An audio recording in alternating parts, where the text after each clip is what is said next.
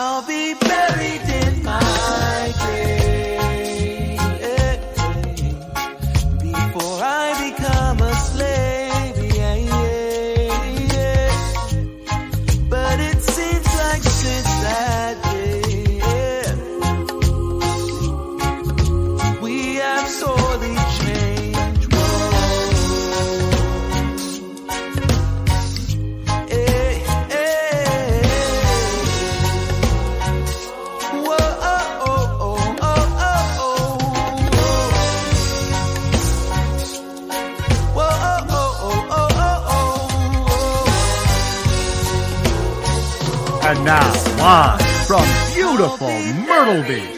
Carolina, you're watching My Fellow Americans with your host, Spike Yes! Cohen. Yes! It's me, I'm back! Yes, thank you! Thank you! Thank you so much. Thank you. Keep clapping. Clap for the miracle.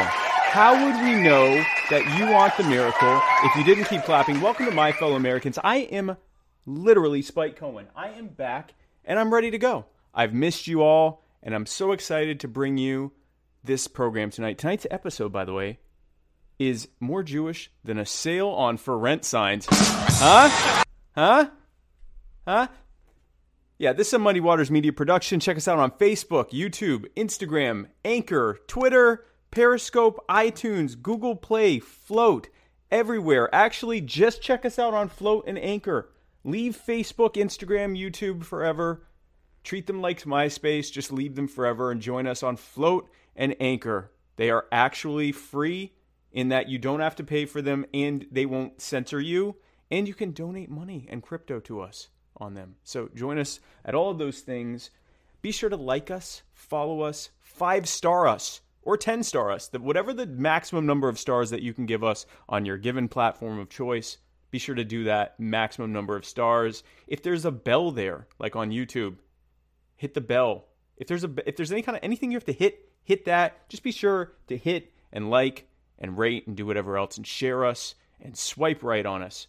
Um, be sure to share this video right now. The last thing I want is for your closest friends and loved ones to miss out on a roughly hour long libertarian podcast on a Wednesday evening. Give the gift of Spike Cohen today. Kids love it. This program is brought to you by Anchor FM which I will be plugging later on in this program, probably roughly halfway through, hopefully at an incredibly inappropriate moment. Uh, the intro and outro music is brought to you by the amazing and talented Mr. Joe Davi. That's J O D A V I. Check him out on Facebook, SoundCloud. Go to his Bandcamp, Joe Davi Music. J O D A V I M U S I C. Forgot to spell music. Band, bandcamp.com. Buy his entire discography. It's like 15 bucks. You will love it. I would like to thank Kroger for this delicious, purified drinking water that I drink on this and every episode of My Fellow Americans. Absolutely. Mm. That is definitely purified water. Bulavanaka.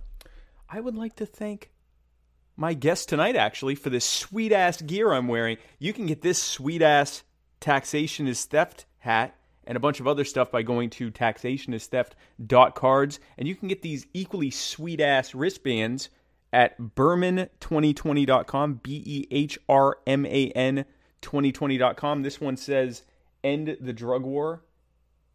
And it's got weed leaves on it because I'm super edgy. And then uh, this one says Taxation is Theft. Be sure to go there and get those today.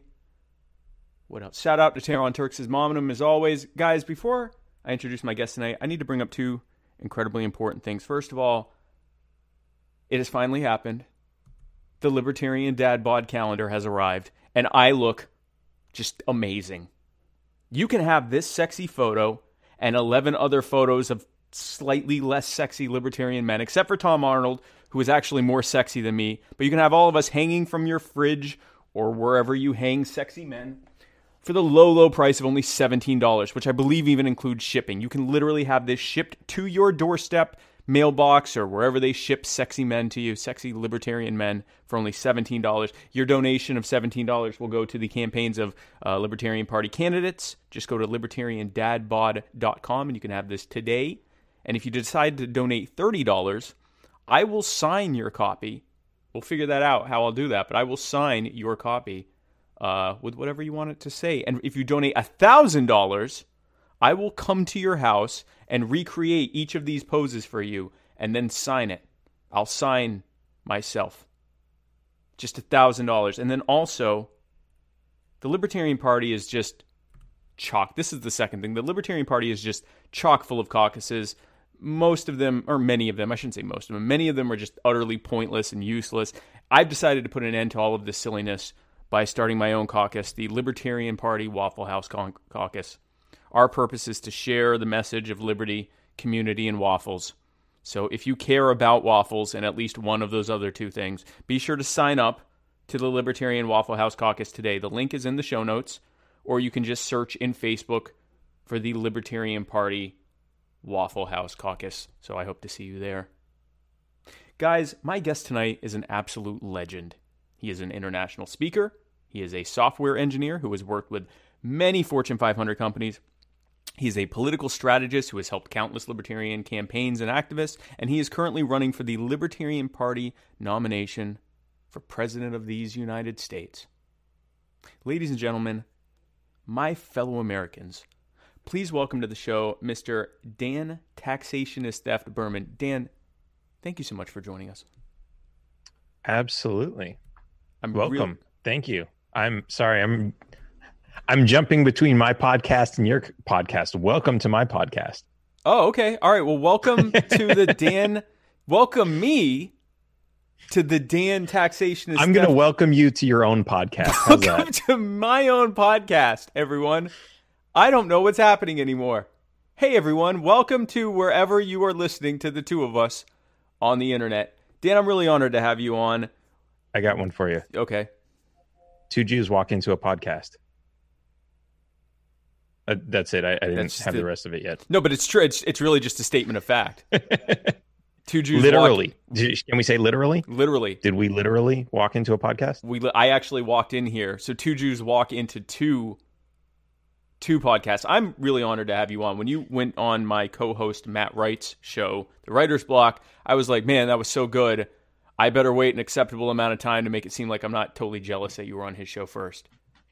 And now here you are. Well, you just spilled the beans. Yeah, but I didn't Oh. oh wow. Sorry, yeah. it's I, I'm not going to make it that kind of a show. I'm not going to call you on your bullshit every other second. No, you I'll try. probably should because so far this show has just been pure id, and I really need like someone to come in and say no, this has to stop. And it took you, Um, and I appreciate that. So thank you for oh, shit. coming on, guys. Be sure to comment with your questions and thoughts. I'm also talking to Dan's podcast listeners too. You guys be sure to comment with your questions and thoughts wherever you see us on the internet. Be sure to comment with your questions and thoughts, and Dan and I will tell you if you are right or wrong. Now, Dan, this is both your first time on my like show that. and my first time on your show. on your show. Your first time on my show on your show. This is my, your first time on my show on your show, Dan. Um, so I'll, I'll buy that. okay, so because of that, uh, the first thing I always ask my guests is to tell us a little story, a ditty, if you will, a Dan ditty, about who you are and how you came about to be a libertarian. Was it an aha moment or kind of a gradual evolution? Tell us your Dan ditty. Man, well, I, I've been I've been trying to tell this story before, and then I it hit me the other day. I've been telling it all wrong. Um, Okay. the the story that I've been telling is is you know yeah where I grew up and where I moved and you know saw these you know learned about libertarianism, learned about Ron Paul, um, you know all this stuff, which is great. But then I realized I think a more true statement about why I'm doing this and how I got into this. Sorry, my dogs are a little That's bit fine. I love dogs. um, has more to do with I saw my friends, my family, um, people who were who were close to me, people who weren't close to me, but who I could see were wronged by this system Right. whether it's the police, the laws, um, the taxes, uh, the wars, you know, all this stuff. I see it, and I'm like, I, I just can't sit and watch this. It's I got to do something about this. Right. Um, it's absolutely immoral that any of this stuff is going on, and nobody seems. Well, I say nobody, not literally nobody, figuratively nobody. Nobody seems to be doing anything about it. And I know there are a lot of great people in the Libertarian Party who are trying to do something about it.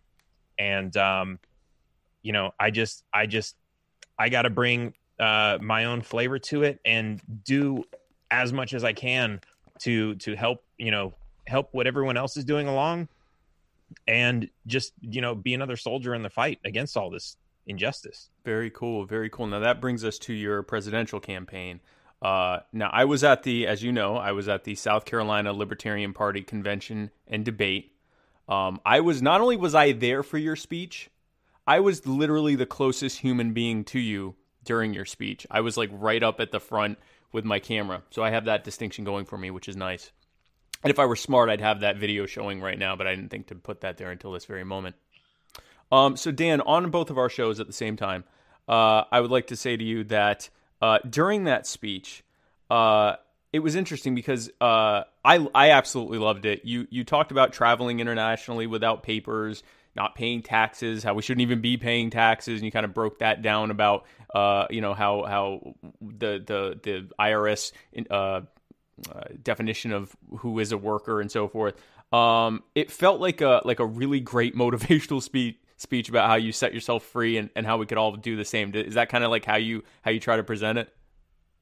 Yeah, um, I mean it's you know every time I go somewhere else, I I speak a little bit differently on different subjects. Right.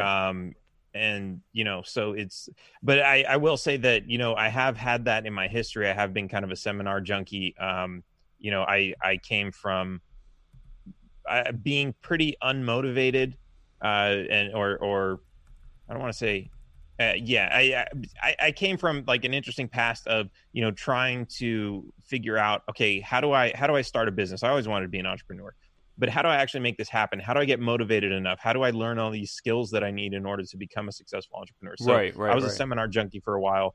Um, learned lots and lots of great things and I I really feel that you know in um, the, reason that a lot of those programs work um, are actually very interesting because of you know there you have a lot of information you have to get it to people but you also want to get people to like you don't want them to just get the information so they can recite it later. You like people need to become active and they need to be you know especially we talk about the libertarian party and people who are in this movement um, and people who we want to support this campaign you got to get active you need to you need to become inspired you need to be motivated and uh, you you need to want to make change in the world right and so i think that's kind of you know maybe where a little bit of that comes from cool yeah no it was it was amazing and i i, I have to i want to ask there are some who run for president under the Libertarian Party and, and, maybe under other parties as well. But I noticed a lot with the, the LP. There seem to be kind of two groups of people. There are those that are running because they're actually like trying to be elected president and then others who sort of use it as a vehicle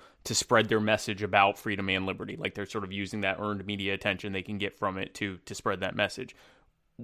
Would you say that you're doing one or the other? Is it that you you you know really want to be inaugurated as president in January of 2021 uh, or is this primarily about spreading the message to people that they should be free or is it kind of a combination of both I think it's really a combination of both. I mean, if you were to ask, do I want to be president? Um, the the answer is kind of no. But am I willing to be president to fix a lot of the injustice in this country and in the world? Then the answer is absolutely yes.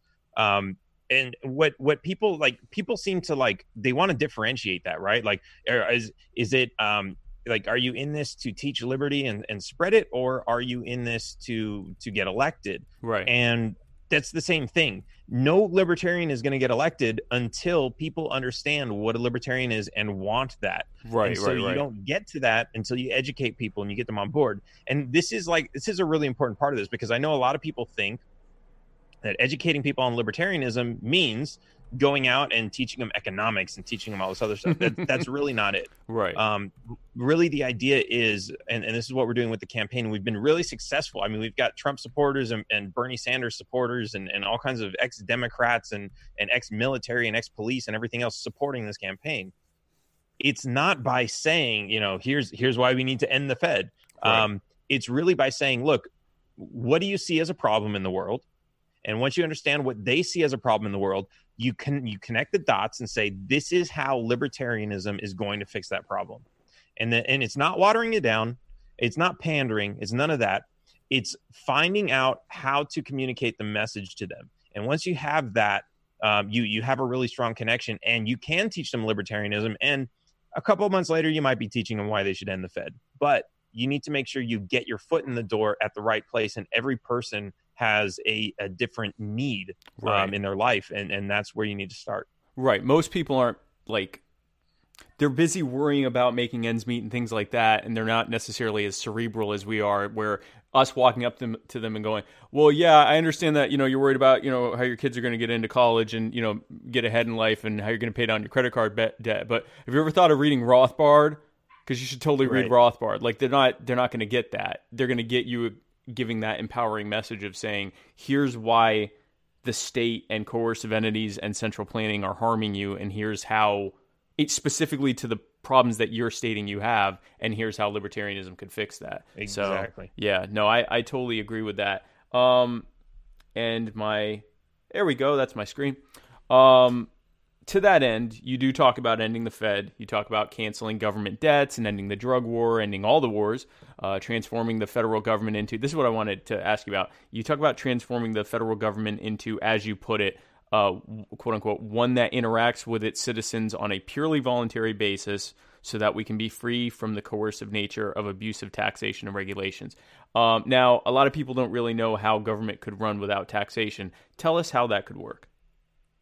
Sure. So, um, uh, first, well, I, I, I kind of want to say, you know, to the the reason that that's there is because you have a lot of people in the Libertarian Party who are like, just get rid of the whole thing, and you you know, anarchists they don't Right. want to vote at all, but um, and they want to get rid of government completely. And there's there's a point to recognize here that if government weren't trampling our rights and it weren't robbing us and and all these other things, would it really be so bad if it actually existed?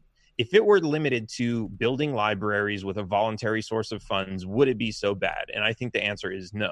Okay. Um, and it would maybe you wouldn't call it government, maybe you would just call it a nonprofit library organization, and that's fine. But tomato, tomato, right? Right, right, right. You know, whatever you want to call it. Um, but so so yeah, the idea is that it, it needs to be voluntary, right? Uh, and a lot of a lot of people ask, okay, so how do you fund a government voluntarily? Well, the first thing you do is you get rid of all of the waste, which is like probably ninety to ninety nine percent of the budget. Right. Uh, you get rid of all the waste, and then you're left with a much smaller amount that you have to come up with. Um, and so, coming up with this smaller amount, well, there are all kinds of ways that the government has raised money in the past. Um, you've got bonds that they issue for public projects, which are basically, um, you know, let's say, let's say, uh, the country needs a railroad, right? So the government sells bonds to build the railroad. They build the railroad. They they lease the railroad out to businesses who are going to use it, or to um, to customers who are going to use it to travel. And you know, this is this is probably like 1800s how how this could work, right? Right. um because because now it's like it's like the uber of cars kind of thing but so this is a government project and so the money that's charged from those railroads goes ultimately back to the government to pay off those bonds. Now could any other private organization do that? Absolutely. Right. do other private organizations do that? Absolutely. So it's it comes down but that's like the competition of it right? That's you know um, if elon musk wants to create his uh, high speed vacuum tunnel whatever it's called tube um, let him and let him raise the money for that through private investors and whatever else and he's going to charge money for it. And if government wants to do the same thing well let them. But the the important distinction is when you look at um, when you look at a private person uh, like you know elon trying to do this he's looking at numbers. How much money are we going to make from this? Are we Right. going to make enough money back to quote unquote pay off the bonds right? To pay off the investors. When the government does it they basically say well how much money can we steal from people and is it enough to pay for this project three times over so that we can make sure our friends in the special interest groups that are benefiting from like the steel companies and manufacturing companies and everything else Right. can get can can butter their biscuit right so it's um yeah it, they're completely separate beasts but we have to realize that it, it is absolutely possible for government to do things but we also need to make sure that we're not going to give them a monopoly power because then that prevents private competition which nine times out of ten does things much more efficiently. Well, exactly, and that's the thing. You even talk about on your website. You talked about. I like how you said, "I'm going to give you free healthcare and free education." You have a little V there to denote Right. you're saying the verb of free. I'm going to free healthcare and free education. But but on those pages you talk about um, on your site you talk about how a not free market is is is harming us. And you talked about a couple things you brought up where eh, you know a hepatitis B pill that costs four dollars in India is like four thousand dollars here now. Probably made here, I would assume, or made if not here, then in Canada or Europe or something like that. But then it's it's you know sold there at market price, banned from importation back here, uh, so that we can't Right. get it for four dollars and ship it back here. You know, a little tiny pill. Um, and then you know like a, a, a bag of saline, which is literally just salt water, is like up to a thousand dollars when it's billed to your insurance company, and it's you know maybe for the bag and the water combined, it's worth a dollar. Let's even say it's worth five dollars. But you know they're charging Right. you know literally two hundred times as much. That's the the wages of a a as you said an organization that's primarily concerned about getting reelected and getting their special interest paid off as opposed to making a profit and competing with others. Now, I guess my question to you is maybe this is a semantics thing. If we're talking about a government that is funded entirely voluntarily and allows private competitors to compete with it on equal terms where they're not, you know, using regulations or licensing or whatever to harm their competitors, is how how is is that substantively different than a stateless society in or is it, you know, government name only or do you see a distinction there? Yeah, I mean, I, think it's it, it's really hard to say because everyone's got their definition of what government is. I mean, let's say you had government and it was still just as bad bad as it is now, but the police were a different organization. Um, the regulations were a completely different, and so you had like ten governments. Would you call them collectively a government or not, or would you call them ten different governments? Would you call them nonprofit organizations? Would you call them criminal organizations? Right. um it, it's it's really just a name so i i think um yeah going back to the idea that if if you have all these organizations that are doing things and you will have i mean look even even with all of the regulations in place you've got charities. You've got Right. people who are willing to do good for free. Um and you also have scams. You have scam charities that are willing to do something for free and the government has pre- hasn't prevented them from existing. But it's up to us to spread the word to our friends and say don't donate to this place because they're a scam. Donate to the other place. Um, it, it's up to us to kind of review and, do that sort of thing. Um, and you know we have ways of doing that like you know through online reviews and ratings and, and word of mouth and that. And especially now we have the technology to spread that information so much faster. Um, but yeah I, I think it's it, it it it's really just like how you think about it. And what I think is really interesting is if you if you at least have competition, if there were two governments, um, and let's say they all provided the same services, uh, so you had two organizations in every city that were providing police and fire and everything else, um, and two organizations nationally that had some sort of I don't know um, defense army or court system, um, and none of them charged taxes. And then one of them came along and said, "Hey, we're going to charge taxes to everybody. You have to pay it, whether you agree with it or not. You have Right. to pay us." Right. You, what would people do? They'd probably go to the other government and say, "Hey, that guy's trying to rob us. What are you going to do about it?" Exactly. like That's- uh, so i think there's i think it's like really a matter of perspective about um you know people really have to understand what the purpose of government is and and to see how it's overstepped so much and that now everything that it does good intentions or not it's causing much more harm uh, than if it would just piss off and go away Right. And it's like you said, it's less about the definition of whether it's government or not, and it's more about is there coercion, is there Right. theft, or are you being, you know, are you allowed to voluntarily interact or not interact with whom you wish, whomever you wish, and allow and have, you know, multiple people being able to compete? Is it a market set free or is it, you know, another name for government, you know, now it's just, you know, mafias or something like that doing it. Um so that that's a good point. Um we have some comments here. Um, let's see. Karen Thompson says uh, that's an amazing point. Uh, why are so many uh, career politicians super wealthy just from their political connections? I don't know any actual volunteers who have three or four houses funded from their efforts. Exactly. Um, Rod Weber says, "Start talking about explosions, or I'm out. Explode those pills. Explode them. I want mandatory explosions." Thoughts on that, Dan? Yeah, we actually have a really awesome commercial coming up for the campaign in the next week or two that's got lots of explosions in it. Oh, well, good. Well, Rod, so, be sure to check that out. Uh, Karen says, Rod Weber, we need to GoFundMe your bail expenses. I think he might explode the GoFundMe. So I don't know how much that'll help. But yeah, anyone who wants to see explosions, the the the campaign, I'm actually looking forward to that now because I'm looking forward to seeing what you're yeah. talking about there. Um, it's going to be awesome. Yeah, no, I, I can imagine. So I, I, wanted to ask this. We talked about this briefly. Uh, I think when we were going back from the debate to the, back to the after party or whatever. Um, some of the stuff you talked about, um, uh, specifically about taxation and the IRS.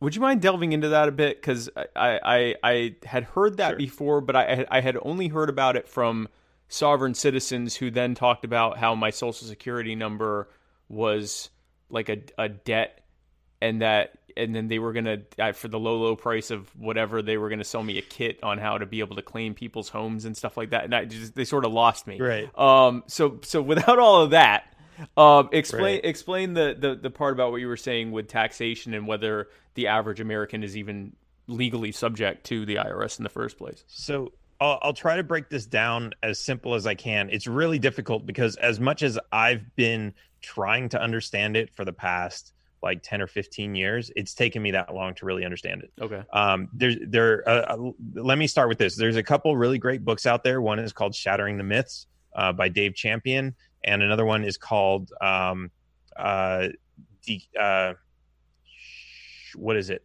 Uh cracking the code um by um I can't remember the name. Look for cracking the code. Uh, that one's actually out of print, but you can find them on Amazon um, for they're they're not super cheap, but um, they're both really great books. They're they're I would say most you know combined ninety percent accuracy. Some people have pointed out some some little issues here and there, um, but here's the here's the main idea. Um, before the 1900s, uh, there was an income tax that was instituted.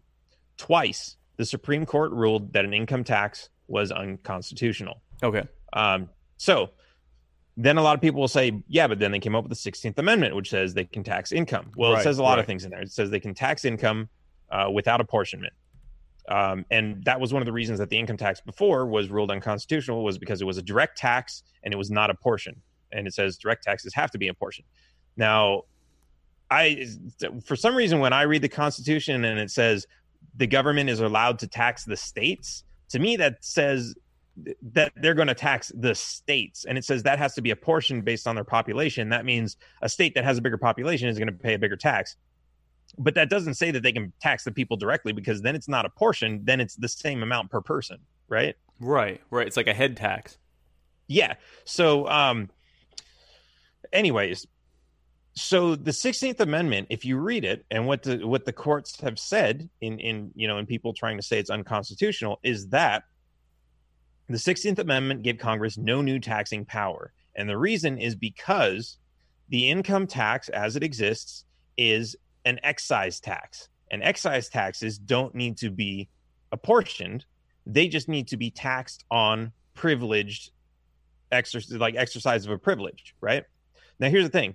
Supreme Courts have always said your property is your property, your money is your property you have an unalienable right to contract your property for other people's property, your labor for other people's property. Your property is labor, or sorry, your labor is property. Right. All all of these things the Supreme Court agrees with. So how is it that if I work for you and you give me money that they can tax it? Um, and because that's not a privilege, right? That's not a privileged thing that we're exercising. And the Supreme Court also says that a right cannot be converted into a privilege just to be taxed, which means this is a right that we have. You can't change that and say it's a privilege now. Um, and so what they did is they said, okay, well, we're going to tax privileged exchanges of money. And to understand what that means, well, if you're doing business with the government, that's privileged, right? Because like I can do business with you and it's your right and my right to decide whether or not we want to do this. But if you want to do business with the government, that's the government's right to decide and the government can say, "Well, we don't want to do business with you or we'll do business with you only if you pay a tax." Right. right?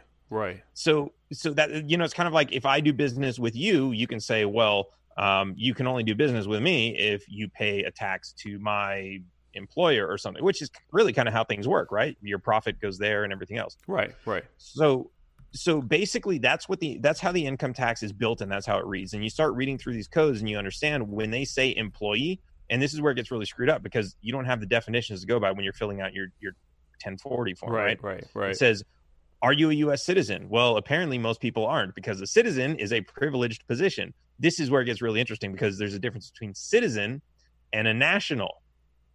And they have very similar definitions, but in the context of filing your tax form, you are not a citizen, you are a national. And that doesn't mean you can't have a US passport. Actually, as a matter of fact, uh, I don't have my passport right here. In your passport, it doesn't say you're a citizen of the United States, it says you're a national of the United States okay. which is like that's interesting, right? right. Right. Right. so we have this idea about citizenship, and it's like, why? Where did we learn that from? Really, public school. Um, and so Yeah. all of these definitions are like yeah. so like like defined by other words, which are defined by other words. And so you have an employee. An employee is somebody who works for an employer. Well, duh, obviously, an employer is defined as the government, state government, local government, national government, federal government, whatever. Um, those sorts of things. Um, so if, if you're like you hear employee and you're like, oh yeah, it's me, I'm an employee. Well, Right, why do you think you're an employee? Right. Um, but if you understand the definitions, it's like, oh, that's that's not right. Um, and so we we're we're tricked into the system because any job you go for, they make you fill out a W four form, right? Mm-hmm.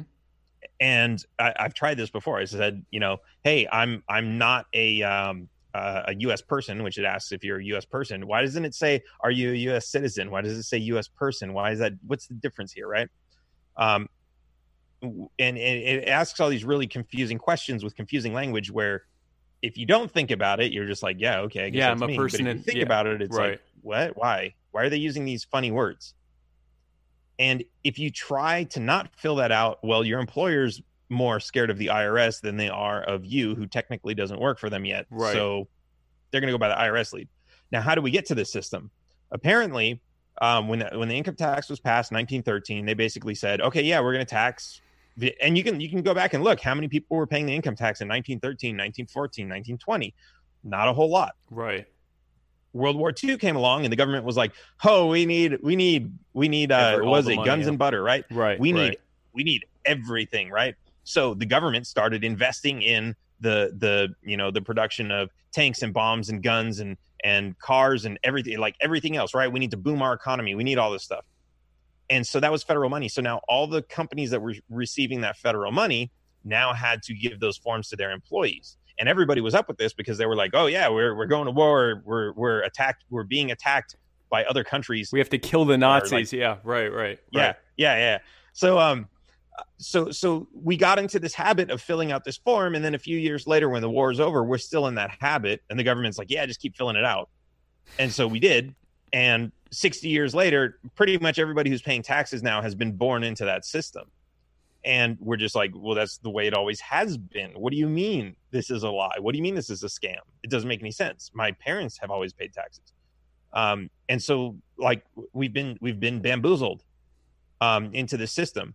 And so you know a lot of people are like oh so well so i don't want to pay. And that's the first place everybody jumps to. And i don't want to tell everybody you know to do that because it is a really complicated system. And if you do something a little bit wrong the irs is prepared to just rain terror down on you. Destroy your life. Um, right right. Yeah and just to be clear just let me stop you just to be clear on both my show and dan's show because this is both of our show at the same time.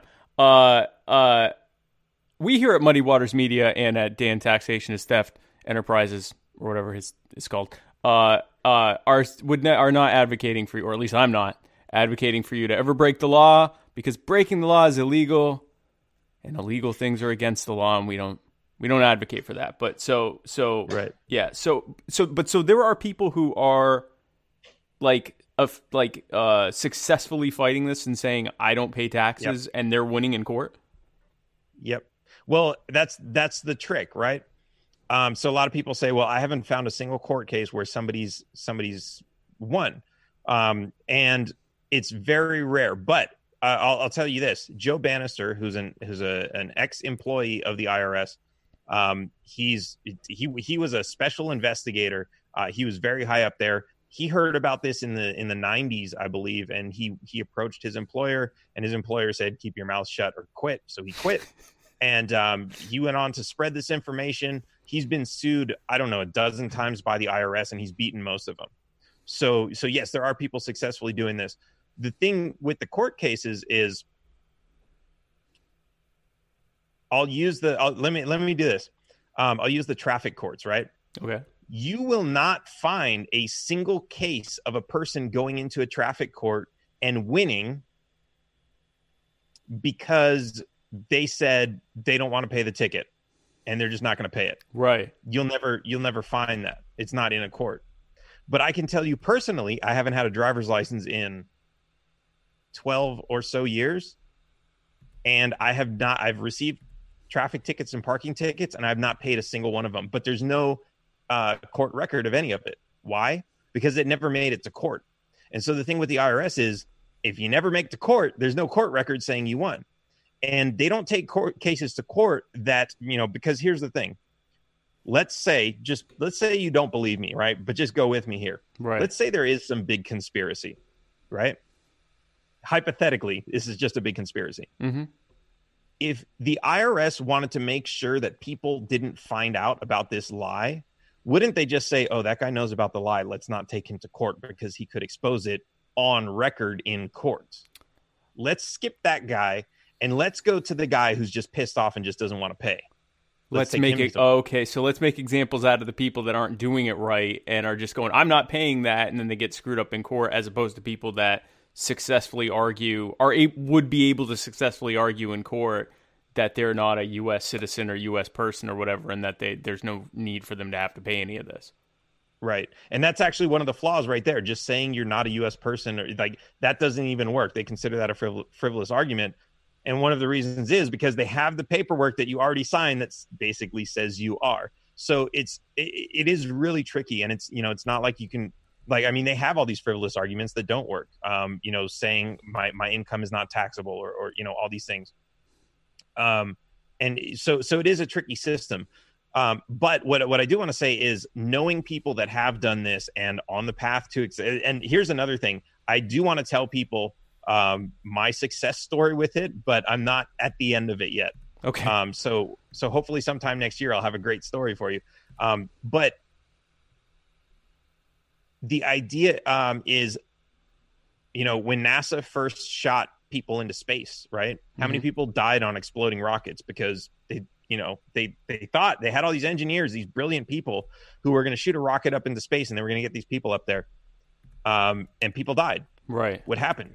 And now there's a space station with people on it, unless you believe in, you know, the conspiracy that none of that exists. Um, there's people in space. And but it's like the laws of physics didn't change. They didn't repeal the the rocket explody act of 1973, right? Right. So but what changed? They got smarter on their approach. They learned to understand the laws of physics better and the the machines that they were creating. And so, in the same way, the tax protester movement has come across that that same um, journey. Like there are there are many people who have gone to jail trying to fight this and figuring out all the right ways to fight it. Right. And you know, some of them, uh, Irwin Schiff was a big one, and you know, a lot of a lot of information that he had was wrong. But at the time, he was the pioneer. He was on the front line learning everything because you know you have to go back 1913 they didn't have the internet they didn't have computers where you could like search through a hundred thousand pages of tax code and find out well what does the definition of this mean right. Exactly. Yeah so it's it's you know w- w- technology has helped us uh, along this journey and it's it's um we're, we're smarter now Right. Now, let's be clear. The Rocket Explodey Act of 1973 was terrible legislation, and I think we can all thank God that that's gone. Um, yeah But so now you threw out a lot of names there uh, and a lot of different uh, uh, books and things. let's just go over those again. If people wanted to hear more about this, about not just that taxation is theft, but that it's actually illegal and that they could potentially fight it if they choose. We're not advocating one way or the other. We're just saying they could choose. What would be some names and books and so forth that they should Google to to find out more about that? Okay, so there's there's two books. Um, well, let me give you three books. Okay. Um, I'll start with the most recent and probably the most accurate, um, and that would be um, "Shattering the Myths" by um, Dave Champion. Okay. The second will be Cracking the Code mm-hmm. by Peter Hendrickson. Okay. And the third, and this one's definitely outdated, but it's really a classical. Like, if you can get your hands on it, get it because it's probably going to be worth a million dollars one day. Okay. Irwin Schiff's The Federal Mafia. Very good. So those would be the three that you would that you would start on. Yeah. Very cool. So we have a, a couple uh questioner comment, a couple follower comments. One asked a question that I was already going to ask you, so I'll ask that later. Um, but uh, Bass over on YouTube asked, "Can a libertarian government protect its people and sovereignty from foreign influence? Uh, would the military have to set up a GoFundMe?" I'm not sure if he means foreign influences isn't like an invasion, but let's assume that. So, you know, how how would, for example, uh, I guess national defense, for lack of a better word, be set up in a in a voluntary payment system. Right. So this, this is something that we have to rethink. And like, yes. Um, I mean, I'm, I'm trying to think of an example. Um, you know, going to going back and forth between the U.S. and Mexico, I see things done completely different. I see things done in ways that I never would have imagined in the United States. Um, and and that's just because we're in the United States. We th- we see things done a certain way, that's the only way we know. But when we take our heads out of that that bubble that we're in, right, we can see things being done in a completely different ways. So now the question is, how do we get a military? Um, do we do GoFundMe? Well, that still depends on the belief that we're still going to have some central government, some central authority that all of the soldiers are going to work directly underneath. You're going to have your your generals, your four star generals, three star generals, all the way down to you know your your officers that all of the soldiers are going to work directly underneath. You're going to have your your gen- Sorry. Oh, go ahead. I I thought I heard myself talking to myself. You did. Like, you did. And the shrooms kicked in. Yeah. The, ketamine has kicked in. Yeah. Go ahead. Sorry. Um. So so that's under that same belief right and it really doesn't have to be that way and, the, and then the question is okay well how do you get the money to the top so it can trickle down to all all of the employees that's not really how it would work and if you look at how um, i mean how, how, did it work before um, and read the constitution it talks about a volunteer militia it says well regulated which a lot of people think means the government needs to control every aspect of it but that's that's not even what regulated means or right. meant back then right um, but you have this idea of of a volunteer militia, and what's really important about that, and understanding what that is. And I mean, look at look at Switzerland, right? That's kind of an example where it has worked, and there are many other countries where where that has worked.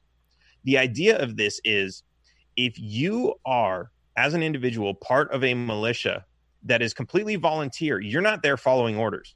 So if somebody wants to invade the United States, you get together and say, hey, we're, we're going to make sure that doesn't happen. That's why Japan never invaded during, you know, they never attacked mainland um, United States because they said there would be a gun behind every blade of every blade of grass. grass. Right, right. Um, and you know, so that's a legitimate fear for anybody trying to invade. But of course, if we take our guns away, then we don't have that. That is that is a legitimate defense system, and it doesn't require doing a GoFundMe or anything. It just requires that everybody be armed to protect themselves, whether it's from their neighbor or from an invasion.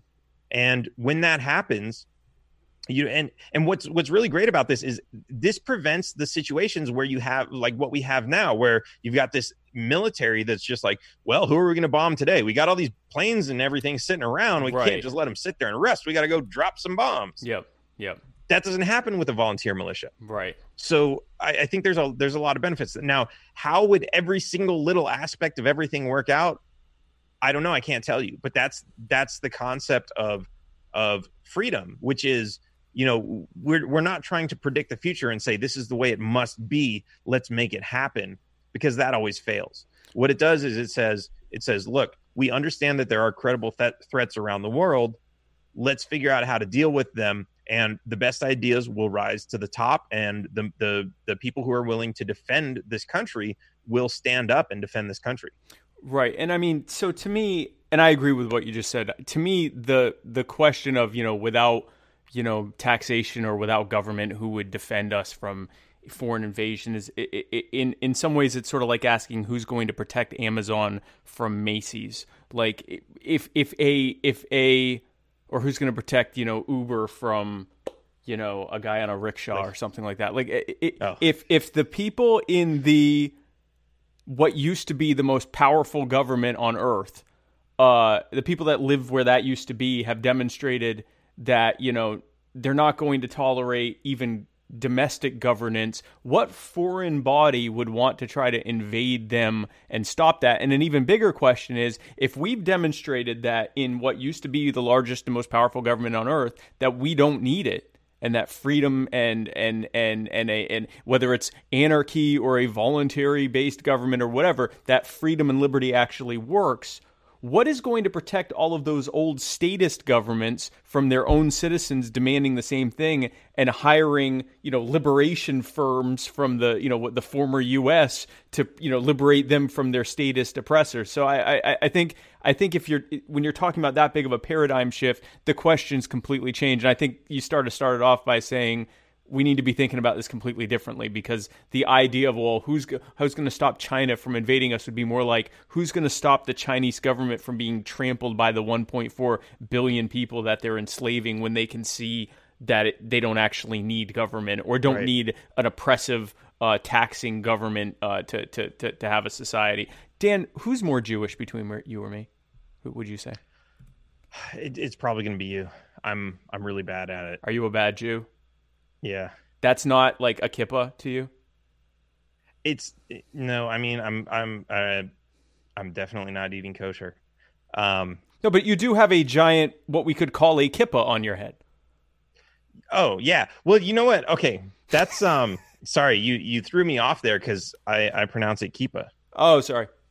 or kippah but Because you're I- I because haven't- you might be more Jewish than me. Oh, really? Okay. Well, so yeah, I was thinking this the other day. Um, you know, because uh, uh, you know, there's this issue with the hat that a lot of libertarians don't like it, and I'm like, hey, you know, this this really could be considered religious headwear. Um, and what's interesting is I so I used to work for the Kabbalah Center. Oh, um, wow. As a as a video editor, and so I got to like sit through a lot of their classes and um and edit them, and it was actually really interesting because they gave me the story of the kippah, which is, and now now there's they're not necessarily Jewish, and their interpretation is is slightly different in some aspects, I think. So, Very, but this yeah. is their interpretation Right. that you know we are we are beings of energy and we receive light from the sun right Okay. or or from the creator however you want to interpret that and that comes down and that was supposed to be a basically a receptor of this light so that we could become you know lit beings. Um and that that this idea is like now we're going to share the light with other people. We're going to be good people. We're going to we're going to be good to others. We're going to solve the world's problems. I, I I probably added that last part. Um but you know in that way like solve the world's problems but like in our communities. We're, we're going to help people out and and be good people. And i just have this huge satellite dish basically receiving lots of extra light because i'm trying to change a much bigger world and solve much bigger problems that So- could be argued that you sh- it should be argued. So if I had had the time to think of that, or if you had mentioned it beforehand, when, for example, the South Carolina Libertarian Party, which would not do that now, by the way, under the new leadership, they would not have given you a hard time about the hat. But under the previous regime, uh, when they told you that you could, that there was no what a novelty headwear, I think they called it. I would have loved for either you or Vermin Supreme or both of you to argue that this was religious headwear and that and you as a Jew, I mean you could have said this is a yarmulke. Prove me wrong. Prove me prove that this is not a Right. yarmulke and now you know, face the backlash and the front lash of the of the Jewish community being told that they can't can't wear religious headwear. I would have actually Hey. loved that. I mean, I, I've got a friend who's got his photo uh, with a colander on his head on his driver's license. Oh, is he a pastafarian? Yeah, Nice. and That- he's and it's uh, actually and it has actually, as a matter of fact, he has a little piece of tape, uh, like uh, like masking tape, with taxation is theft written on it. So, um, yeah, That's actually really cool. So, speaking of the debate in the convention, uh, you were, of course, at the South Carolina, Libertarian Party debate. How angry were you that the microscopic drone that the government has following Adam Kokesh kept messing up the microphones? I mean, technically, it was a good thing for me, but um, Gave you time to. Yeah, no, you know, really, like you know, I, I I like Adam. I like a lot of the other candidates. We're, you know, as much as you see these other debates between Republicans or Democrats, and they're all like, you know, trying to call each other liars and frauds and everything. Well, we're not liars and frauds, which might be one of the reasons we're not calling each other out on it. But we're actually, I think, you know, we're willing to work together.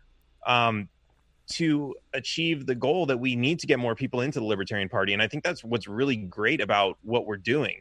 As much crap as everybody talks about us for my hat, Vermin's hat, um, you know, everybody's like history of saying abrasive things on the internet and and you know whatever whatever they have to throw at us Right. we make a great team. And what I'd like to see is once I get the nomination is I would like to have a lot of those people on my team to help me keep pushing the campaign forward because it's I mean I've always hated this you know you go into like the the Texas gubernatorial race um uh in 20 what was that 2018 or 2016 Yeah, um we had some yeah. really great candidates I think it was 2018 and I'm like I can't pick just one why can't they run as a team why can't they work together and I, I think that could happen with some of the candidates that we have uh, today in the in the libertarian POTUS race. Well, and even I mean, with very minor, uh, uh, I guess, um, uh, what's the word I'm looking for? Exceptions.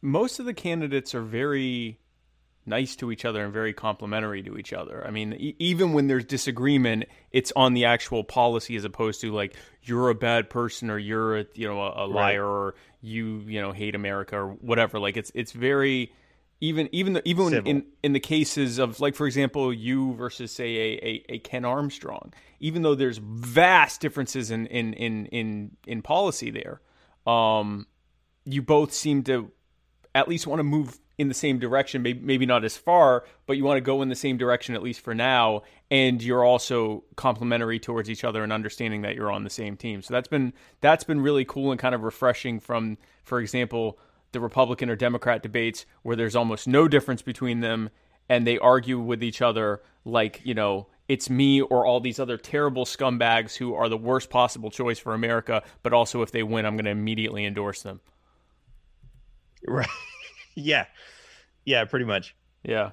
So uh, this is as good a time as any for me to do my my little my little shill that I have to do. Hey gang, are you thinking of starting a podcast? Well, I hope to hell you are because Anchor is the easiest way to make a podcast. Anchor gives you the tools you need in one place for free, which you can use right from your phone or computer. Why? They even have creation tools, you see, that allow you to record and edit your podcast so it sounds great.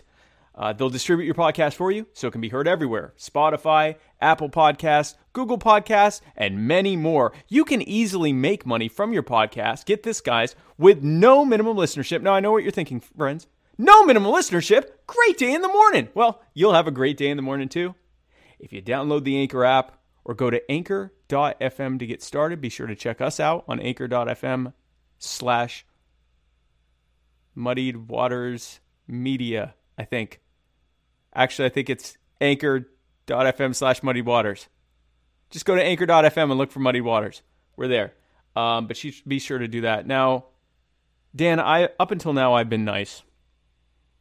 But now it gets ugly. Hit me with the hard ones. Oh yeah, no, it's gonna get ugly now. I'm actually gonna gonna shift into a ugly stance.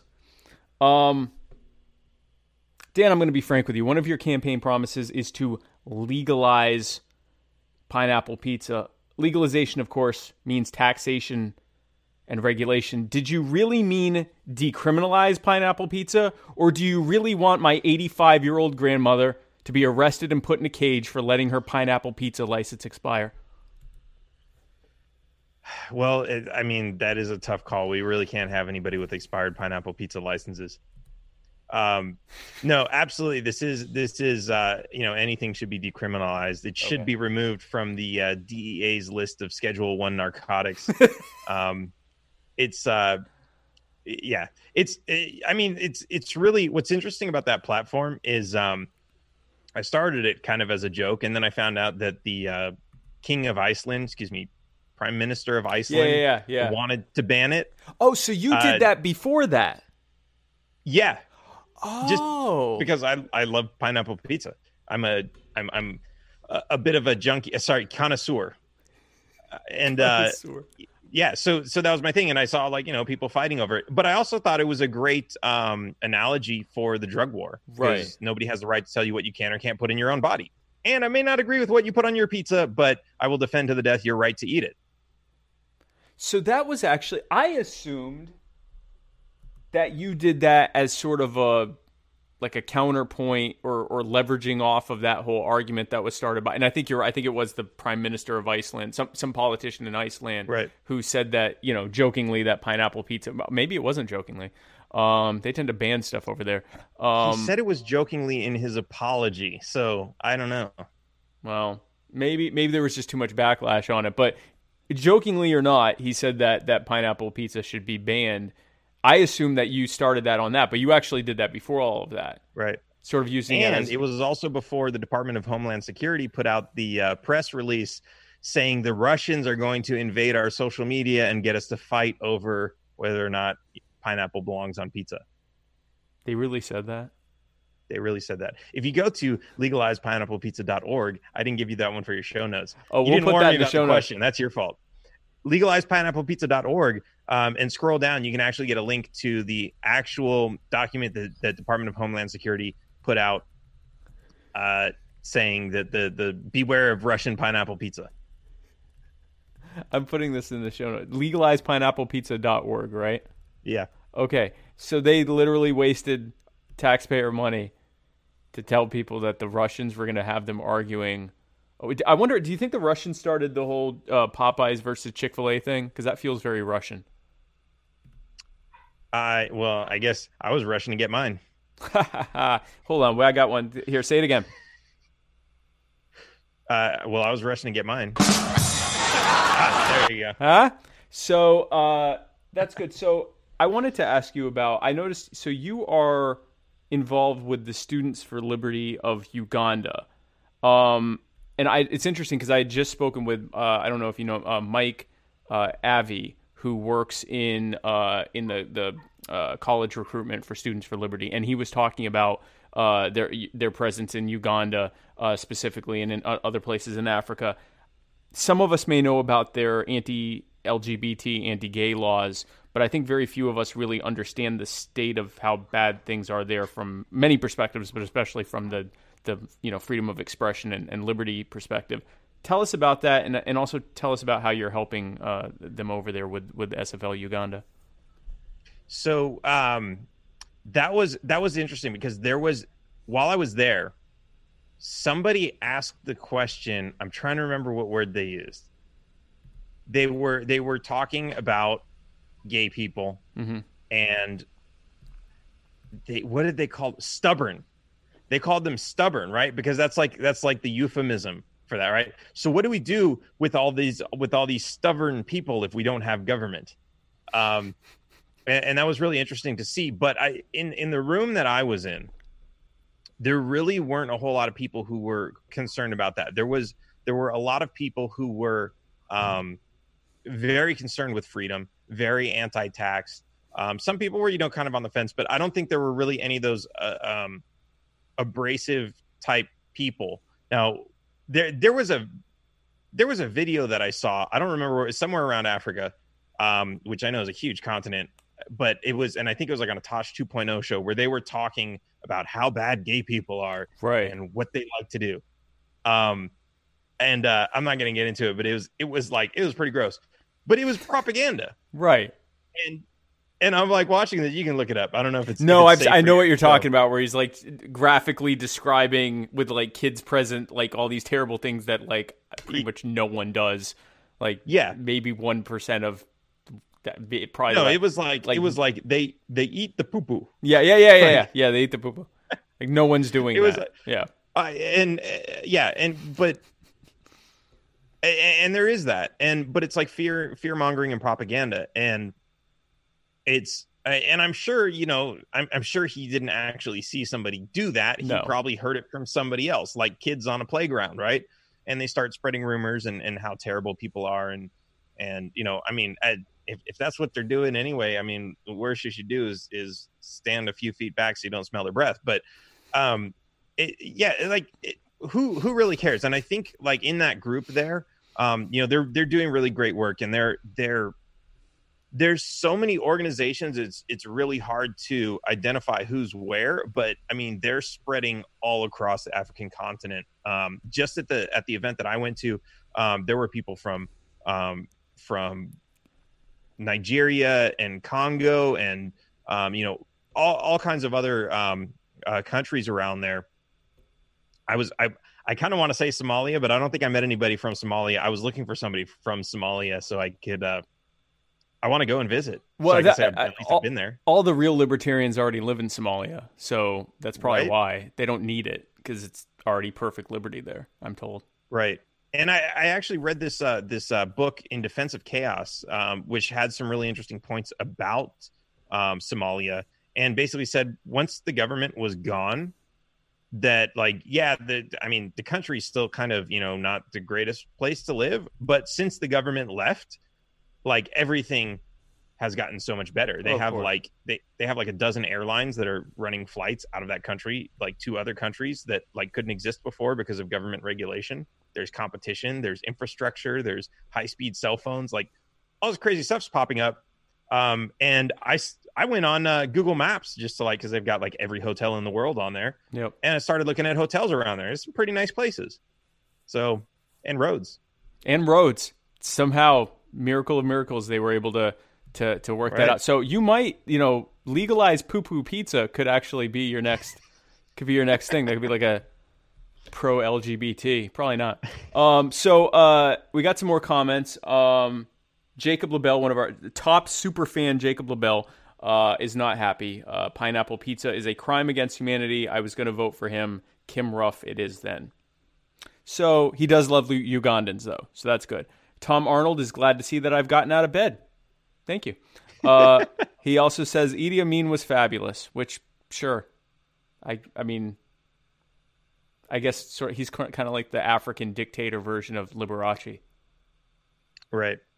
right? yeah it's it's i mean look here's like you know they've got their history out there and it's really interesting to see that you know you go to a country where a lot of people are starving and really don't have much to live on Right. and you know we were at this university and you could literally look out into the hills and there is just like miles and miles and miles of land Yep. with lots of green grass which means is getting plenty of rainfall why aren't people out there homesteading collecting rainwater and doing all this other stuff well because that's government protected land i can assure you right. um it, it's you know government is the reason people are poor people are starved people are homeless it's always government Yep. there's like there's there's so many ways that we can survive um on natural resources but they have taken that away from us and said oh no it's it's only for the people that are going to give me riches and make me live like a king as your ruler Right. so yeah it's Yeah, yeah. no, exactly. Um, now, of course, we did a red carpet interview together. Um, was I as impressive in person as I am right now? Um, I don't know how to answer that question because if I say, if I say You well, lose either way. No, you lose. You equally- lose. Okay, equally, yes, equally impressive. You Let's no, go there. that also makes you lose. You lose either way. But so just be honest, because you're going to lose. You've already lost. What? Right now, you're like, this is better, or like when I was. So when Yeah, see, guys, that's why I didn't want to answer. So, because no. I, I'd either I'd either have to say you were worse in person or worse on the internet, and oh, so I lose either way. yeah. So Okay, so that's I- even better. But if but So if guys- I say equal, it's all good, right? I guess so. So, guys, when, when I say red carpet interview, we were on a. Uh, it was actually a 34 by 26 uh, square of uh, kitchen mat, uh, but it was red, and we were really About close. Yeah, it was about big. that big. Yeah, and we were we were touching toes. It was intense. It was really nice. I really enjoyed that. Now, your hat. I've had. So I always ask my followers, you know, before I have someone on to ask, you know, me questions for my guest, and I'll I'll answer. Half of them were various variations of what's up with your hat. Tell us a story about your hat. Why do you wear the hat? Why does it say taxation is theft as opposed to, I guess, something else? We've talked about it being a potential religious uh, uh, thing, but t- t- how did the hat come about? And uh, tell us the story about the hat. I, I could write a book on that. Okay, Um, maybe I should. you should. Me, libertarianism, and my hat. I hat. I hat. There we go. um, so let's see the story behind it. Okay. Um, I had gone through my evolutionary history of Democrat, Republican, Ron Paul, Tea Party, everything Yes, else. Not yes. happy. Came to the Libertarians. Gary Johnson, our savior. Yes. Uh, 2012, I supported him and voted for him. 2016 came along. I was working on the John McAfee campaign, but I still decided no matter who wins, I will support them out of these candidates because I like all those candidates. Um, I don't think there was anybody I didn't like in 2016. If there was, I forgot about him. Um, Gary Johnson, I met him several times along the campaign trail. He came to Texas. I saw him in in um, Orlando, and I'd met him a couple times before. And I was like, okay, this guy's cool. I like him, right? Um, but I had this impression that he wasn't really all taxation is theft, which was one of the reasons I came to the Libertarian Party because I had my fights with the IRS before Right. um, and I knew that that was theft. And I saw the damage they'd done. They made people homeless. They destroyed lives. They destroyed businesses. oh yeah. I hated the IRS. Mhm. Taxation was theft. Yep. He didn't believe that. He wanted the fair tax. Now I was like, okay, maybe I can't figure out a better um, solution than that at this point. This is back in 2016. If if that's all he's got, uh, okay, I'm not okay with it, but I'll still support him because he's better than Democrats and Republicans. And so he got he got the nomination. He went up on stage. He made his victory speech. We're going to do this, we're going to do that, we're going to do this, we're going to do that and taxation is theft. And I was like at that moment just crushed because one McAfee lost and that was a campaign I was working on, Right. but also now he's pandering Yeah. because he did not believe that taxation is theft.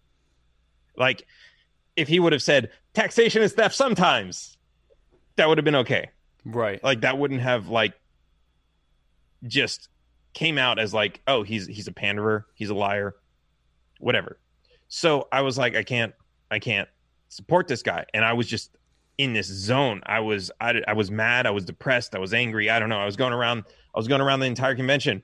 Is taxation theft? Is taxation theft? Everybody, I was asking, and half the people it was really about 50-50 split half the people said yes taxation is theft hell yeah hell yeah high five Right. right? And then the other half, I shit you not, I don't know what club they go to where they learn to talk the same. Is taxation theft? Well, it always started out like that. I don't know why. That was so weird. Is the weirdest thing. Right. And then they gave some excuse. Well, well, most of the times it is, but not always. And you know, things like this. And I was like, half of the Libertarian Party. Did I say Libertarian? Libertarian Party. Well, maybe they're the libertarians. Maybe they went to the wrong convention. They were waiting for the liver to come out, and then instead And there's nobody- some some guy, some tall guy coming up to him. Is taxation theft? I, I don't know. Where's the liver? Sorry. Right. Yeah, nobody likes liver, so that would make sense. Um Yeah, so so I was like something needs to be done about this. Right. And so the next convention came around 2018 in New Orleans and I I at this point I already had my taxa- taxation is theft store up online selling merch and started doing the podcast or some other kind of like promotional videos. And I got a table. I rented a table from from the convention and everything taxation is theft. I had yard signs, t-shirts. I had a wall of like handwritten notes that people could come up and and write people's names and it was like the caption was like these people's lives have been destroyed by the government Right. and it was like a wall of just like you know all, all these people uh some famous some not some some had family members who you know just had everything taken from them assaulted by the police sitting in prison for unjust reasons Yeah. Yeah. anyways all kinds of taxations taxation is theft everything we had an 8 by 10 foot backdrop we had a yellow carpet it was like a 10 foot long roll of yellow carpet for photos um and uh and i was like i need to really top this off with something what can i do so i found the biggest yellowest brightest hat i could find Okay. and I stuck a big yellow taxation theft sticker on it. Actually, Nice. two of them at the convention. But uh, it's just it's just so hard to to, to keep uh, this thing maintained. Um, No, I can tell. I mean, there's it's that was one of the first things I thought was I'm like, okay, so this isn't just a hat. Like it's it's massive. And and guys, so and this was a so I I wish I had the video. it looks bigger our- in person, right? It is way bigger because you're tall. So I assume I'm looking at your pictures, and you always are. You have it where, like how you have it right now, where you can actually see it, where you can see the entire hat, and so that makes you look short, right? And that makes you look shorter. So then I meet you, and you're like what, like six one, six two, something like that. Yep. Yeah. And so, and then the and then the hat, and so you know, there's like seven feet. So I mean, it's a it is a gigantic. He's a large man. This hat is huge. So like, there's special care. Is that a carry on? Like, how how do you transport with that? It's you know I break the airline rules all the time when I do travel with a carry on and my personal item, which is my backpack. This is my second personal item. Oh, don't get away okay. with it. You Um, just carry it. but yeah, I carry it. Sometimes I fit it in a bag. Um, I, I have a bag that it fits, and like I just fold these up on the side, and then like I put like you know stuff inside, outside, whatever to protect it. But right. um, and sometimes I just wear it. Actually, I have a video of me wearing it, going through the um, uh, the boarding process because that disturbed me, and I was like, oh, I got my body cam. I'm at this place again. Yeah. I got to record this. There's this process they have at the airports where you don't show them your ticket anymore. You look into a camera and it recognizes you. And I have no idea what database they're using. Because That's scary. yeah, because uh, uh, I'll just say Delta because I don't know if, if that's their thing or or you know if other lines. I haven't seen another airline use it, but I don't know where Delta got my picture to match it. Right. Where did they even get a good enough picture of you for biometric purposes? Because that's not a regular picture. Yeah, and when I, I was wearing the hat when I took the picture, so on top of that, it's it, it's it's creepy. So unless you're wearing that hat, uh, NSA is not going to be able to Yeah, if I take you. it off, they're like, we don't know who this guy Like, is. who the hell is this? He doesn't have a massive yellow mass on the top of his head. That is funny. So when we did the interview, I asked about your hat, and you told me that it was made in a place out of material.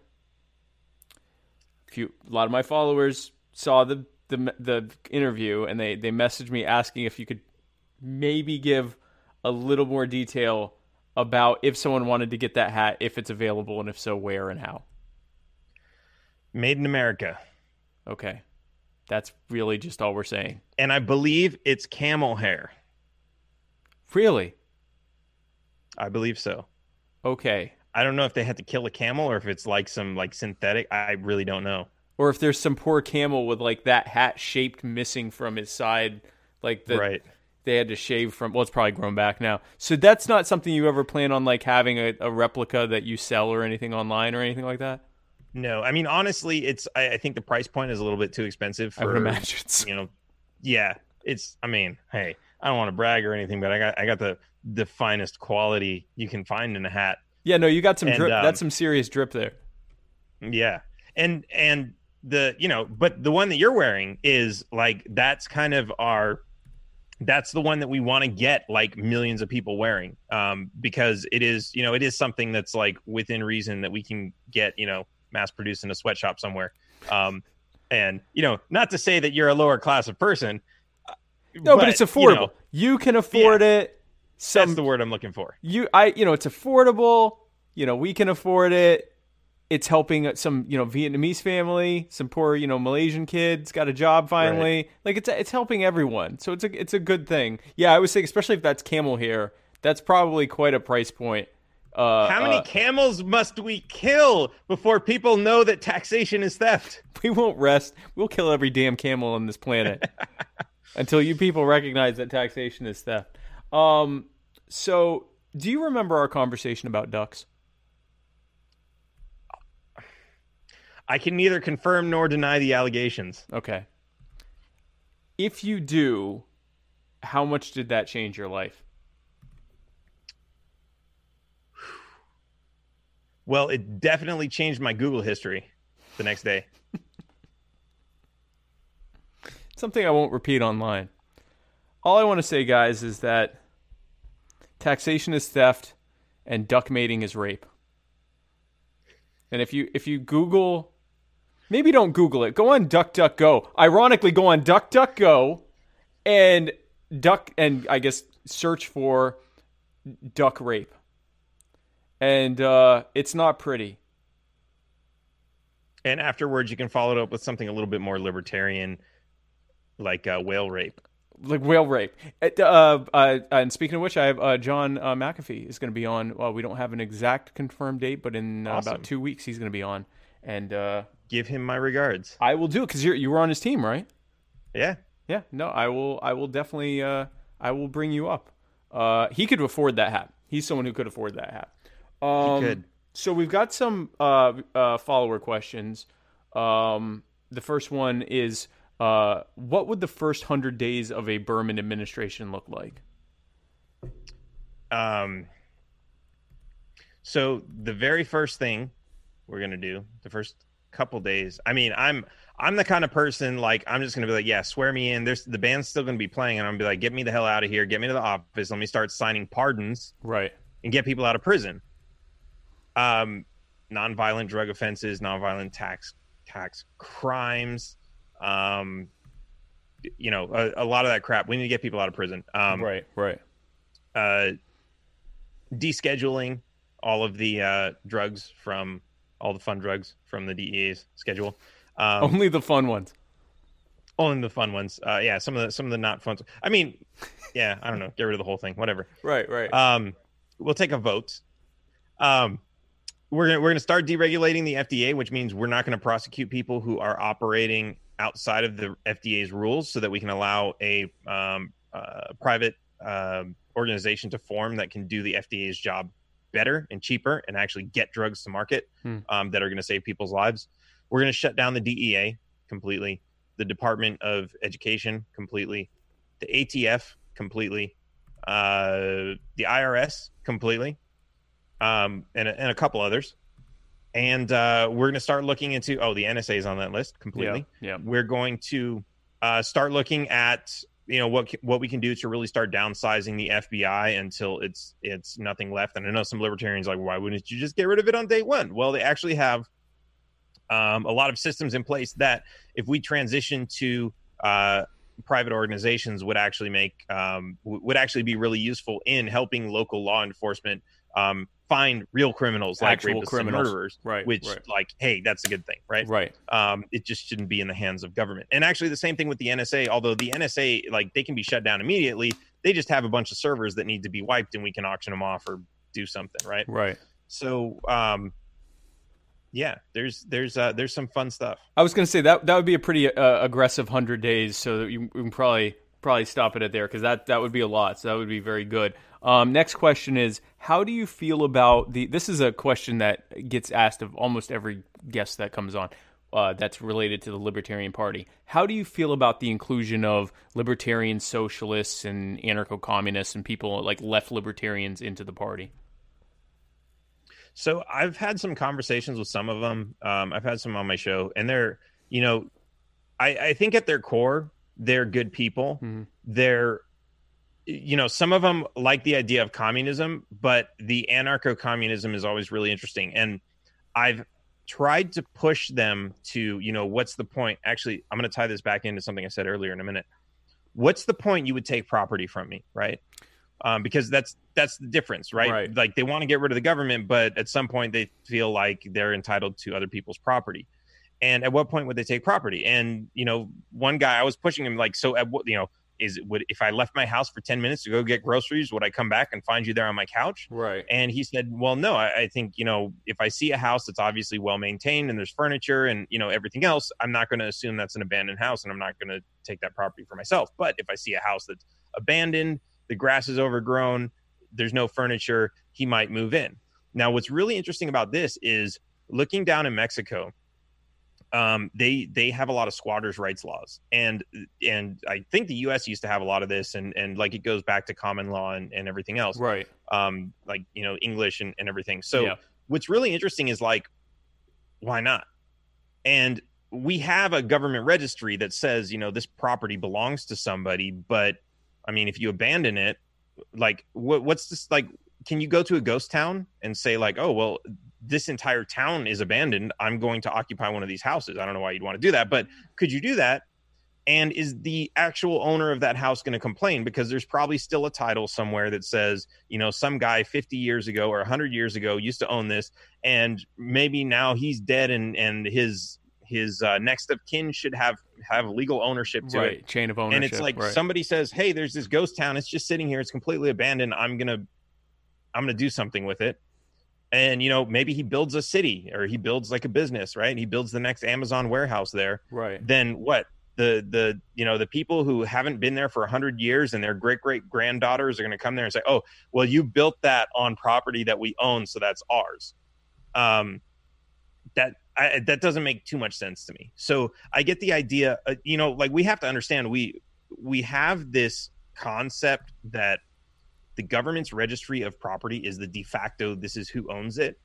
And even as capitalists, we need to get out of that mentality because that's how the Native Americans had their land taken away, right? Oh, you don't have title to it, Yep. so uh, that means government gets to decide who gets it, right? Yep. Yep. um you, you you have these processes and like it's you know why why is um you know who who owns any land in california right like who who decided like oh am i going to homestead it am i going to draw a map around it there are giant plots of land the government owns what 70% of the west coast or of the western half of the something like united that. states I, I know they own like ninety percent of Nevada or something like that. Yeah. Yeah. Yeah. why who who said they get to do that they're not homesteading it Yeah. like they just they just drew a circle on a map They just claimed ours. ownership. Right. Right. it's yeah so like none of this seems fair. So to trust a government roster for that i think is is completely different. So i think that conversation is is really a conversation worth having. And by the way that's that that uh, that's what i wanted to tie into what i said earlier about doing things completely different um, and people you know asking the question about how would we have a military? How would you deal with property rights and squatters and everything else? Well that's dealt with completely different um, in Mexico than it is in, in the United States. And it's very interesting. And in some situations, it actually works out a lot better in Mexico. And in some situations, it works out better in the United States. So, um, but yeah, I, I, so these are the conversations that I've had with some of the, um, some of the ANCOMs. And I think it's really interesting. I don't think they're right on everything. Um, but I think bringing that, um, bringing that type of conversation into the mix is, is not a bad thing don't get me wrong. I think there are some of them that are like batshit crazy. Oh, and they're- I Um, mean, some are like tankie. Some of them call themselves Yeah. ANCOMs, and they're Leninists. They're not. They're Yeah. forced collectivists, and I and I want to make that distinction between actual libertarian socialists and you know Stalin fanboys or whatever. Like, there's a difference. Right. Um. So yeah. Yeah. And one of these guys, he was like, he was like, hey, I just, I'd really want to, like, I don't want to have to worry about rent and paying for food because I want to spend all of my time and effort in my life going around the world and helping people in different places. And I'm like, well, that's like, I, I can't say anything wrong with that. And if you were doing that, you'd probably get food for free along your way from Right, if that you're- helping. Right. If you're going around helping people, that's going to come to you anyway. like you're providing Right. value to people, they're going to help you back. Right. Exactly. And and I don't think he was pushing for a tax to be able to pay for that. Right. Now there are the group of people who say, well, yeah, we should get rid of the government, but while it's here, we, sh- we should expand it because at least while they're robbing us, they should give us something back. And that, that's a totally flawed argument because basically what you're saying is governments, since government is so big, let's make it bigger before we make, make it smaller. But that's always the argument that's used. Right. And then it gets bigger. And then, you know, you forget the plan about making it smaller. And then somebody else comes along and says, it's too big. Let's make it bigger and then smaller right. Right. and Right. Yeah. bigger, bigger, bigger, and it never ends. Right, and that's actually on on both sides. You'll see that. So you'll see on the on on the left side, you'll see people go, "Well, we don't need a government, but while it's here, we should get UBI and Medicare for all and like you know stuff to help us live better because they've made our lives bad. And then on the right side, you'll get some people that'll go, well, we don't need a government at all. But while there's a welfare state, they should be like stopping people from coming here. And even some of the more extreme ones are like stopping poor people from having kids so that you know people can't take my welfare. And I'm like, if either of you think that this government that you're demanding be be expanded is going to then turn around and grant you your rights back I think maybe you should look at the entire history of every government ever. Um, so the next Right. question, uh, uh, you were asked at the uh, South Carolina Libertarian Party debate who you thought was the most libertarian Democrat or Republican. Who do you think is the most Democrat or Republican member of the LP? Man, I I don't know, man. I hate questions like this because to tell you the truth, I hate labels. Like, I mean, people ask me like, "Well, are you a libertarian?" and I'm I have to ask, "What do you mean by libertarian?" Right. Um because everyone's got different definitions. I I it's really I mean, I could I could probably say Bill Weld.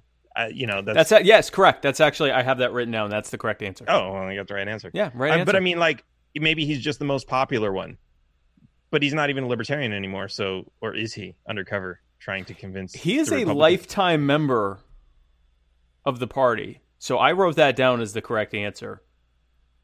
So, I mean, if you're running in the Republican primary for president and are the Libertarian Party lifetime member, and I as he- wasn't.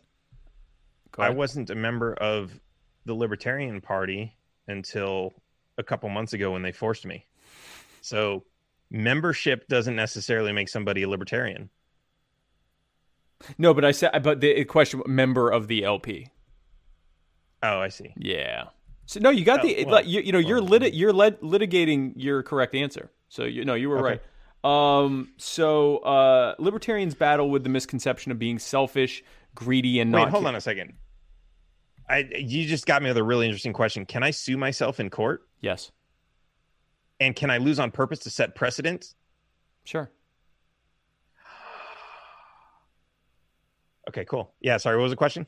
The question was, uh, can you sue yourself in court? And if oh no, uh, No, liber- libertarians battle with the misconception of being selfish, greedy, and not caring about others. What do you think Mm-hmm. is the best way that we can battle that misconception? Um, I I think we have to understand that it's true.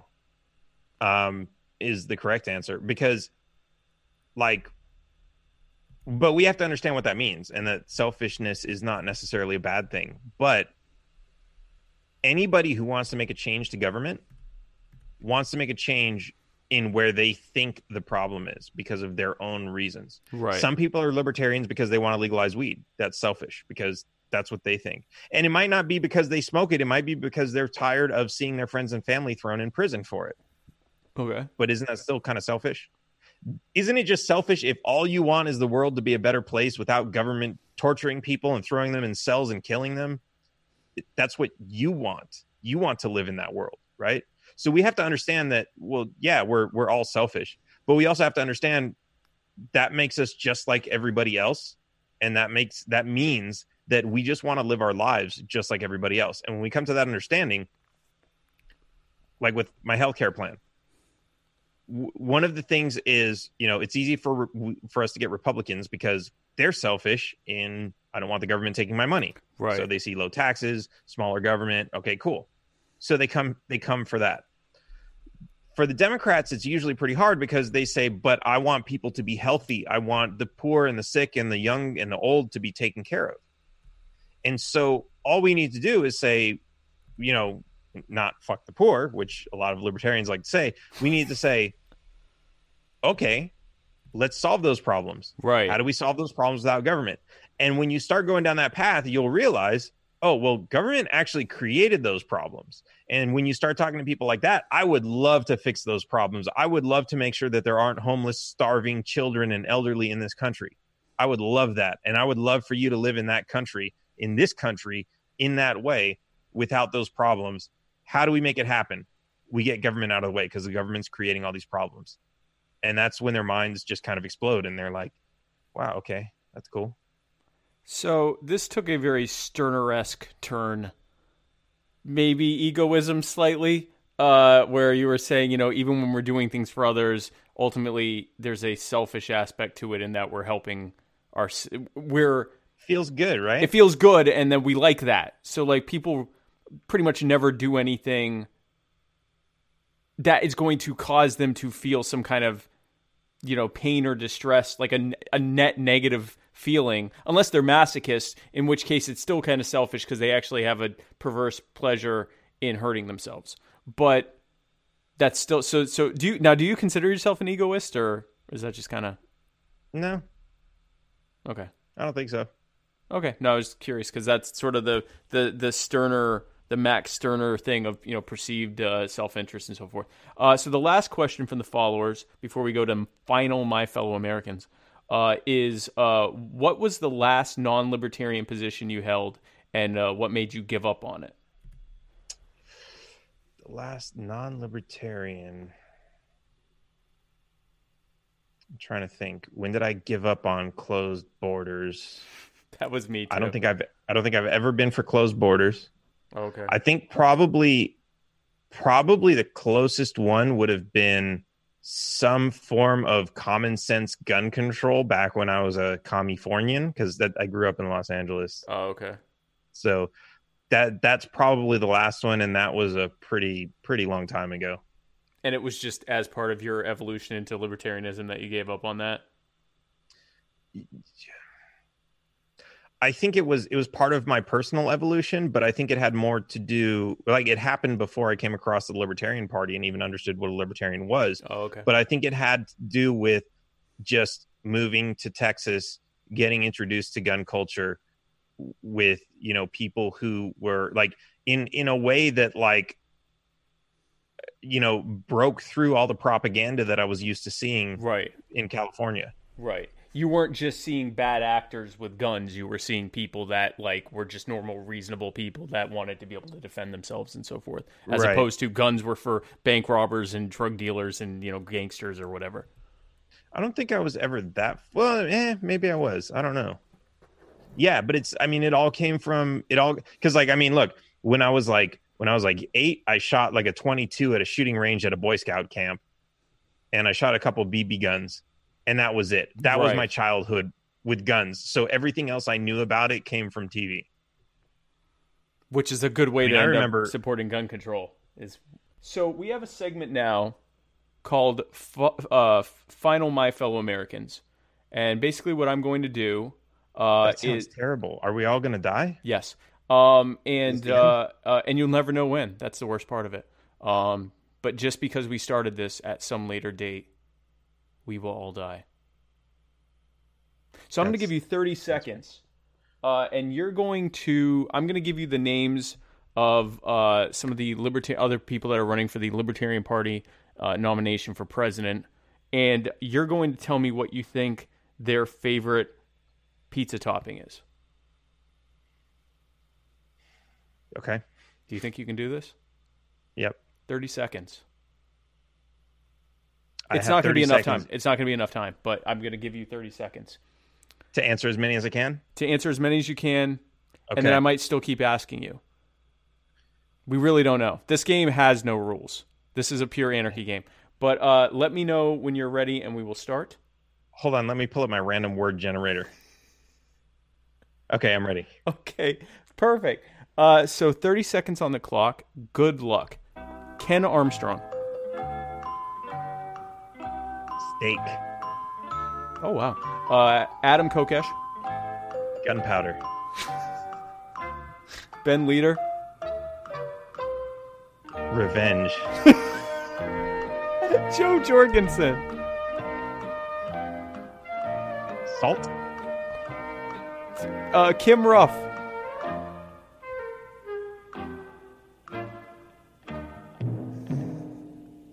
rainbows, That's a good one. Uh, Vermin Supreme probably should have been rainbows. pony meat, Pon- oh yeah, that's obvious. Um, who else do I have here? Uh, Max Abramson. uh, tactical voting, These are terrible pizza cro- toppings.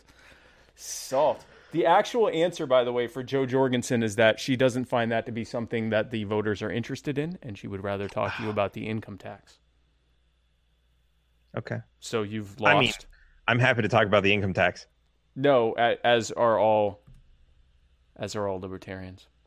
So you Except did for, uh, lose that, but you have gotten the highest score for any loser about um, that game, which I just started today. Um, awesome. So good job, and also I'm sorry. Um, Dan, it's been an absolute blast having you on. Uh, I hope to have you on again soon. And also, it was a blast apparently being on your show as well. I guess On my show, on your show. on my sh- show, your show on my show. It's been great to have your show on my show, Dan. So before I let you go, I want to give you a chance to give any final thoughts you want to give, any message you want to say, anything you feel like we didn't have a chance to talk about, anything you want to plug, any events that are up, anything you want to talk about. Dan Behrman, the floor is yours. All right. Well, definitely check out Behrman2020.com. I have links there to all my social media platforms. Follow me on every single one because there's always interesting stuff popping up. Get on my mailing list, make a donation. Uh, if you make a donation, $50 or more, we're actually giving out your choice of one of these really awesome pins over here. We've got a taxation is theft and the little me with a little hat. Um, and uh, yeah, just remember you are not government property. We are not government property. And stop letting the government treat us like property. And we'll all have much better lives. That's what we're fighting for. Very good. Thank you again for coming on. Uh, stick around. I'm going to talk with you during the outro. Uh, but guys, thanks again for tuning in to my fellow Americans. It was great having you. Be sure to come back next Tuesday for the Muddy Waters of Freedom, where Matt Wright and I will be parsing through the week's news like the sweet autumn cherubs that we are. And then uh, tune in again uh, next Thursday uh, I believe we haven't completely firmed up the time, but I believe next Thursday we will be having the Masters of Debate 2 from the famous Masters of Debate series. Uh, this time it will be an LNC, Libertarian National Committee chair debate between uh, Joshua Smith, Todd Hagopian, Hagopian, I think it's Hagopian, and Mike Shipley, and possibly Nick Sarwark. He has said that he's not sure if he's running for reelection. Uh, but if he decides between now and Thursday, he'll be on as well. Uh, and then sometime next week, I don't have an exact uh, an exact time yet, uh, day or time yet, but sometime the following week, uh, John McAfee will be my guest. John, I don't have a good nickname for him, but McAfee, John McAfee, will be on, and uh, yeah. So be sure to tune in to Muddy Waters Media. Thank you guys again for watching. Have a great rest of your evening, and God bless you.